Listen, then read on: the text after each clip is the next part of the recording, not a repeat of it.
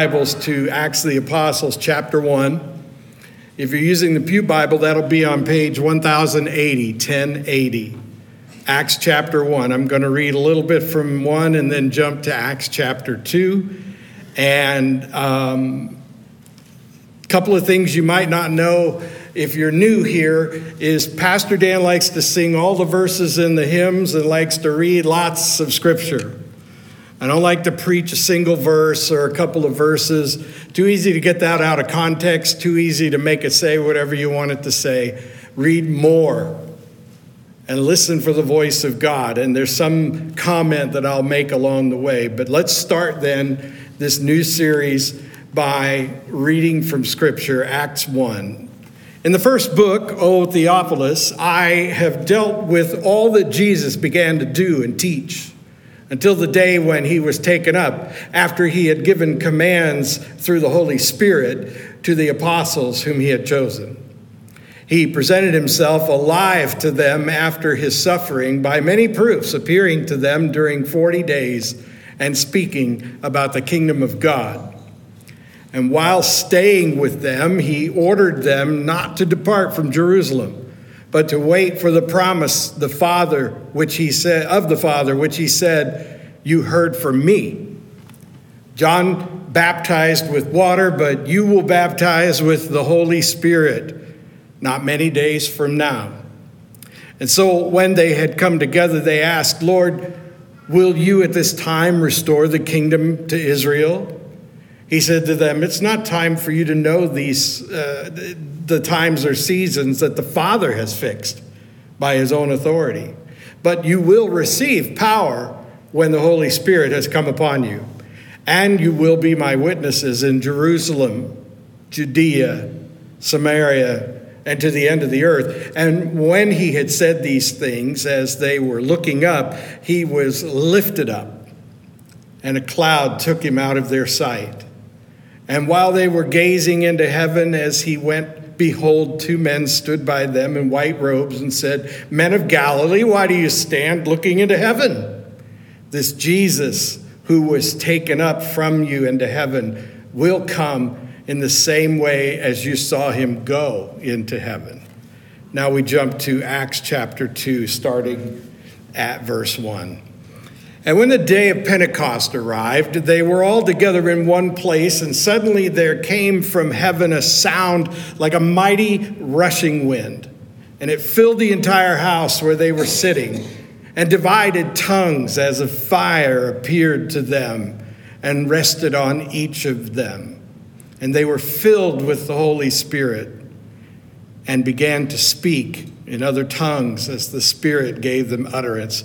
I've always imagined that wherever God opens the portal that, separates the fabric of space and time as we experience it from the place where God dwells, that, that place outside of space and time, I've always imagined that that's where this bright light comes from. So that when Moses saw what he thought was a bush on fire, but it wasn't burning, it's because he was looking at a portal out into this realm outside space and time where God dwells. And it just happened to be where this bush was. Again, I think that the, the star of Bethlehem was such a portal.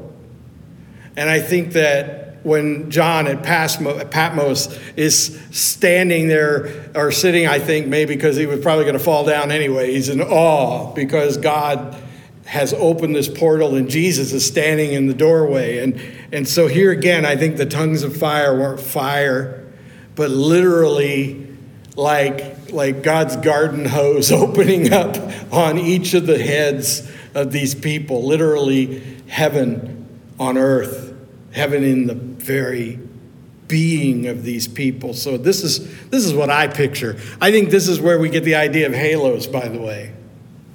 Just an aside. We're going to have some commentary. Take it or leave it. Here we go. Now, when they were filled with the Holy Spirit, they began to speak in other tongues as the Spirit gave them utterance. And there were dwelling in Jerusalem Jews, devout men from every nation under heaven.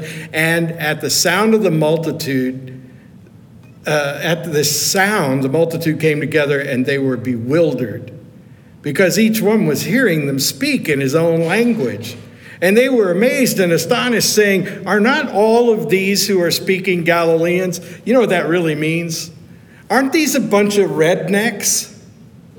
That's what they're saying. You know, these are the Jerusalem crowd. This is a sophisticated, cosmopolitan crowd gathered for the high holy day of Pentecost. And, and they're hearing these, these country boys, these rednecks and they can't believe that they can speak more than one language because they don't believe they speak the native language that well. And they were amazed and astonished as people who were uh, Parthians and Medes Elamites and residents of Mesopotamia, Judea, Cappadocia, Pontus, Pontus uh, Asia, Phrygia, Pamphylia, Egypt, and parts of Libya belonging to Cyrene, and visitors from Rome, both Jews and proselytes, Cretans and Arabians. And they were telling in their own tongues the mighty works of God. And verse 12 says, And all were amazed and perplexed, saying to one another, What does this mean?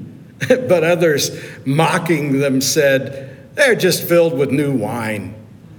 And because the Bible is funny, Peter says, Men of Judea and all who dwell in Jerusalem, let this be known to you and give ear to my words. These men aren't drunk, as you suppose, because it's only the third hour of the day. It's nine o'clock in the morning. Nobody gets that drunk that fast. But this was uttered through the prophet Joel. Now he's quoting Joel. And in the last days it shall be, God declares, that I will pour out my spirit on all the flesh, and your sons and your daughters shall prophesy, and your young men shall see visions, and your old men shall dream dreams. Even on my male servants and female servants, in those days I will pour out my spirit, and they shall prophesy.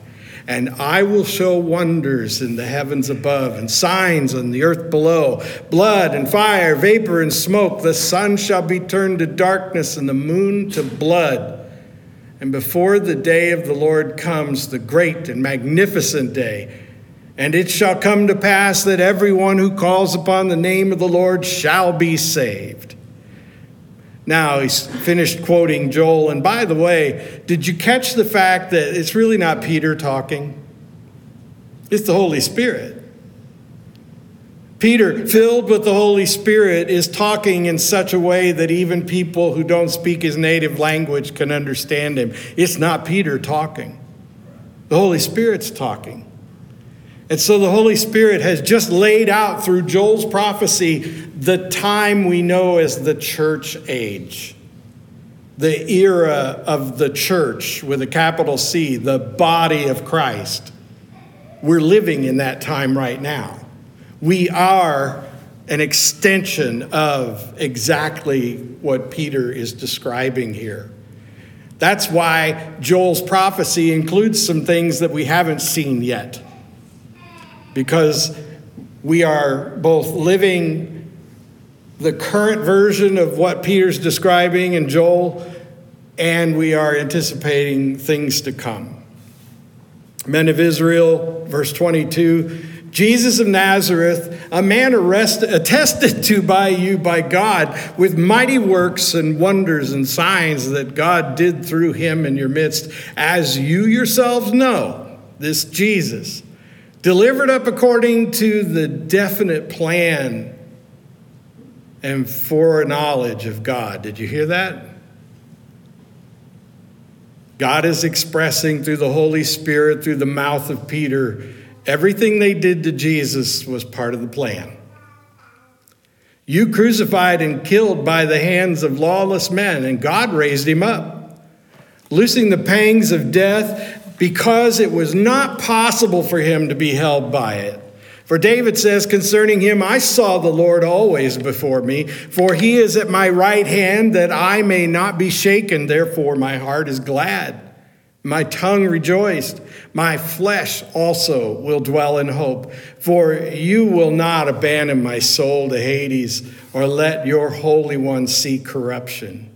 You have made known to me the paths of life. You will make me full of gladness with your presence. So remember that Scripture is the best interpreter of Scripture, and that is exactly what Peter's doing here with the voice of the Holy Spirit. He's interpreting Scripture to you, he's telling you exactly what David meant when he proclaimed that Messiah would suffer these things and be delivered. Brothers, I may say to you with confidence about the patriarch David that he both died and was buried, and his tomb is with us to this day. Being therefore a prophet, and knowing that God had sworn with him an oath to him that he would set one of his descendants on his throne, he foresaw and spoke about the resurrection of the Christ that he was not abandoned to Hades, nor did his flesh see corruption. This Jesus God raised up, and of that we all are witnesses. Being therefore exalted at the right hand of God, and having received from the Father the promise of the Holy Spirit, he has poured out this that you yourselves are seeing and hearing. For David did not ascend into the heavens, but he himself says, The Lord said to my Lord, Sit at my right hand until I make your enemies your footstool. Let all the house of Israel before know for certain that God has made him both Lord and Christ, this Jesus whom you crucified. Do you imagine the audacity of what he's saying to these people? The incredible, reckless abandon of what he's saying to these people? Thousands, we know because of what comes next. Now, when they heard this, they were cut to the heart and said to Peter and the rest of the apostles, Brothers, what shall we do? When's the last time you felt that way in the presence of God? Most authentic confessions and professions I've ever witnessed in my life as a Christian, sharing faith with others, have come with that same spirit of desperation. When someone looks through those amazing grace, wretch like me kind of eyes and says, what do I do? What do I do? Because the conviction has come and it's cut deeply. Your whole paradigm has been shifted. Your, your whole sense of how things seem to be and what you think things are like has been completely uprooted. Kind of like when the derecho comes through and a tree that seems like it's never going to go anywhere is suddenly laying on its side and roots that have never seen the light of day are facing the sun. That is what they're saying here. Brothers, do you hear that? They went from criticizing these guys and calling them a bunch of drunks, a bunch of drunk rednecks, no less, to saying, Brothers, help me. They suddenly realize they're drowning and they need to be saved. It's powerful. And with many other words, Peter bore witness and continued to exhort them, saying, Save yourselves from this crooked generation. Verse 41 So those who received his word were baptized, and there were added that day about 3,000 souls.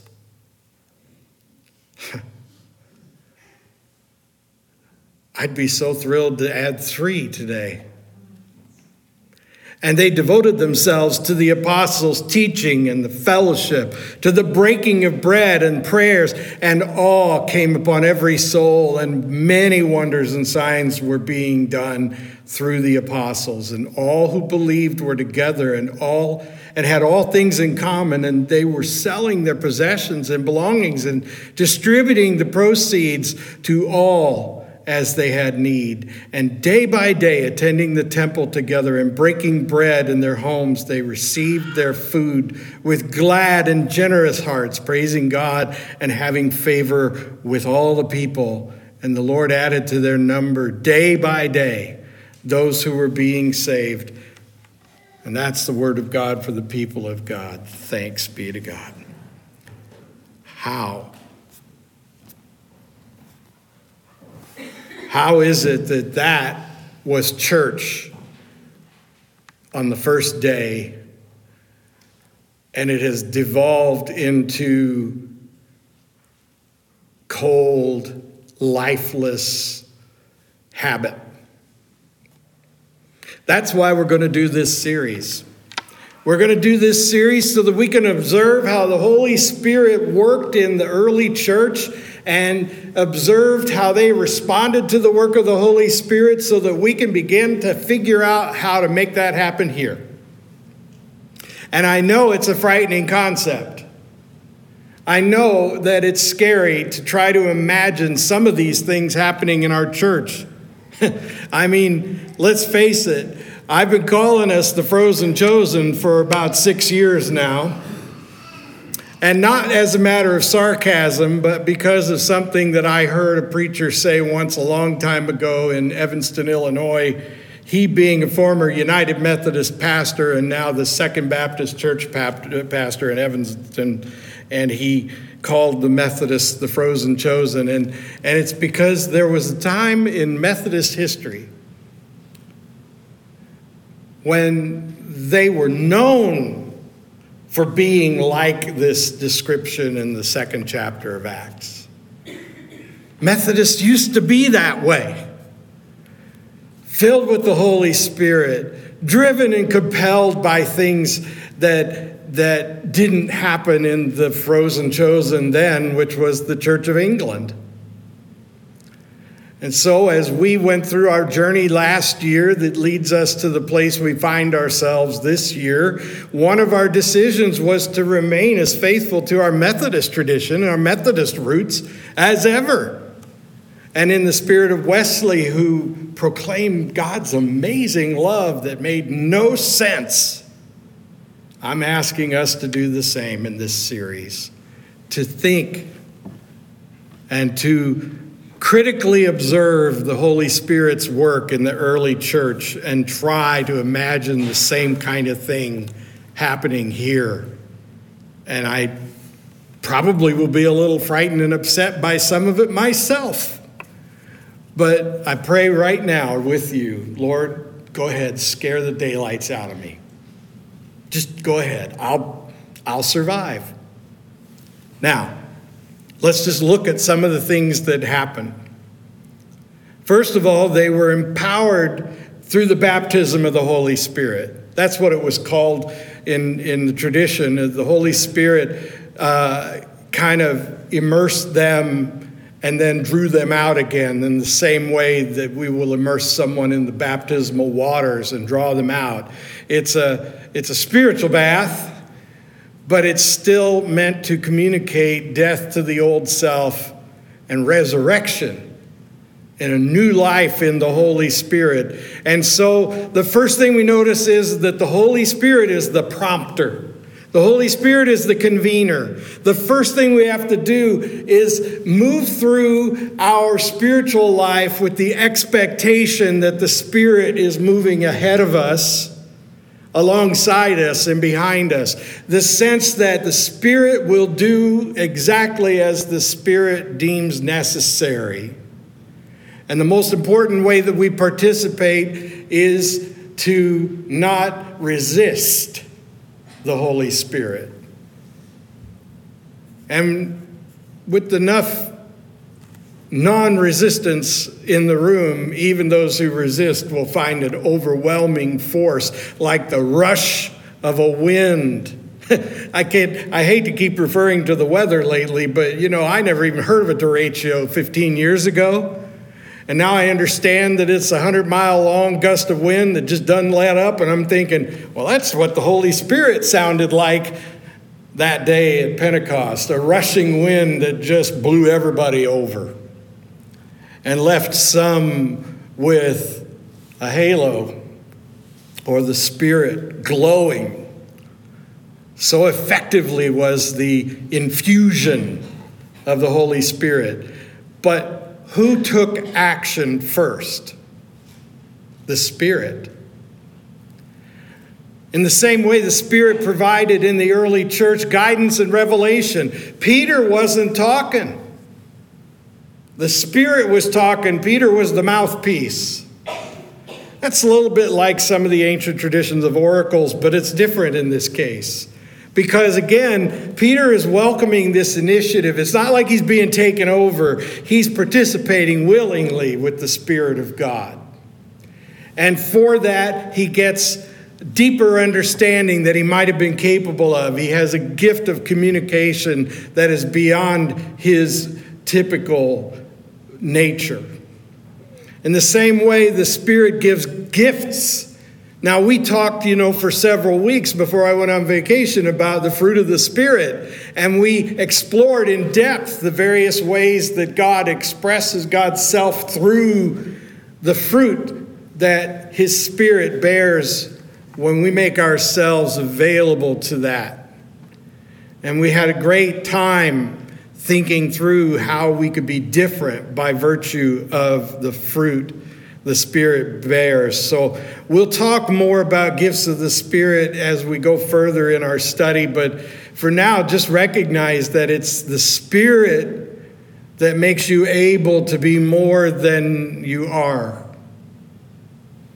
It's the Spirit that makes you able to do as Peter did, which is to speak a word that comes directly from heaven and to be understood regardless of your natural ability to communicate.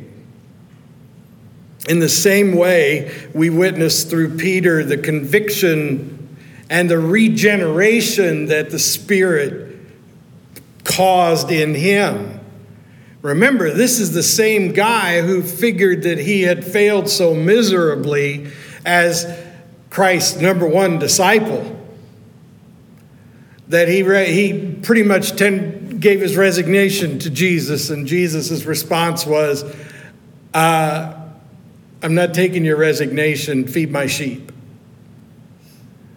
I don't think Peter was done dealing with that just because Jesus told him those things. But this day, this same Peter who is defeated, broken, and completely ashamed of his faithlessness and his lack of courage is now standing here saying to thousands of people who consider themselves way more sophisticated than him, you know, this Jesus that you guys killed was just a whole lot more than you thought he was. And oh, by the way, you guys didn't know it, but he was in control of the way all of that played out. I mean, this is a confidence and a poise that wasn't natural to Peter, and yet the Spirit gave it to him. No wonder then that uh, the scripture tells us that when we need the right words, the Spirit will give them to us. Of course, you got to be humble you got to get yourself out of the way. It all starts with that paradigm shift. It all starts with humility and that pleading the amazing grace for a wretch like me. In the same way, the Spirit unifies and sanctifies the body of Christ, the church. In other words, if we're not at each other's throats, we can thank the Holy Spirit for that. If we are experiencing chaos in our church family, you can thank Satan for that. If you hear oppressive and ungodly language, and if you hear vile and unjust condemnation, if you hear things that don't sound like Christ talking, it's probably not Christ talking. And so we know that the Holy Spirit is at work in a congregation or a family of faith like our own because the Spirit brings unity. The Spirit brings truth and love. The Spirit brings grace. And if we can't recognize where the Spirit is at work, we can surely recognize where Satan is working because it's always generating chaos, oppression, decay, and death. Finally, the Spirit provides us strength and comfort in our times of weakness. The Spirit gives you a peace that passes all understanding, and it isn't a, an unrealistic or naivete. Uh, it's more of a spirit of confidence. Remember when we talked about the fruit of the Spirit, we talked about how the Spirit gives you a sense of ease about things, even when you don't have an explanation, when you can't see the way out there is a sense of confidence, a divine poise that is generated by the Holy Spirit. So these are the things we witness in the spirit led people of God who were the first church, of which we are a continuation, but to what extent are we like those people? This is what we'll observe together in the coming weeks, and I look forward to studying it with you. If you want to prepare and join in that study, you can read the Acts of the Apostles in your personal study each day as we will cover about 11 chapters from the Acts of the Apostles in the next few weeks. The main thing I'd like for you to take away today is that this one thing separates the original church from most of the churches that we see in our communities today, and it is the presence and leadership, the dominance of the Holy Spirit. We simply must welcome the Holy Spirit in our church life together and in our Christian lives together. And like me, I would so like to see you courageously invite the Holy Spirit to do even things that might unsettle you. Because as long as we're afraid, we're not living in the Spirit of Christ. There's no fear in the Spirit of Christ. And the things that we fear, well, most of us don't fear people so much, but we do fear things that might leave people like us feeling as though we're not in control. Why do you think we obsess over the weather the way we do? Because we can't control it. Obsess over the Holy Spirit because you can't control Him. Invite Him to take you on a wild ride like a derecho wind and know that however that turns out, it'll be okay. That's what I'm going to do. Let us pray. Almighty God, you have heard your word and you have heard our plea. We're frightened by the prospect of things that we have never experienced in church, and yet we invite that to happen over the next few weeks, even today. We ask that there might be a spirit of revival and renewal around and through this church so that truly we are the body of Christ in the same spirit of those who began the journey with you so long ago. Amen.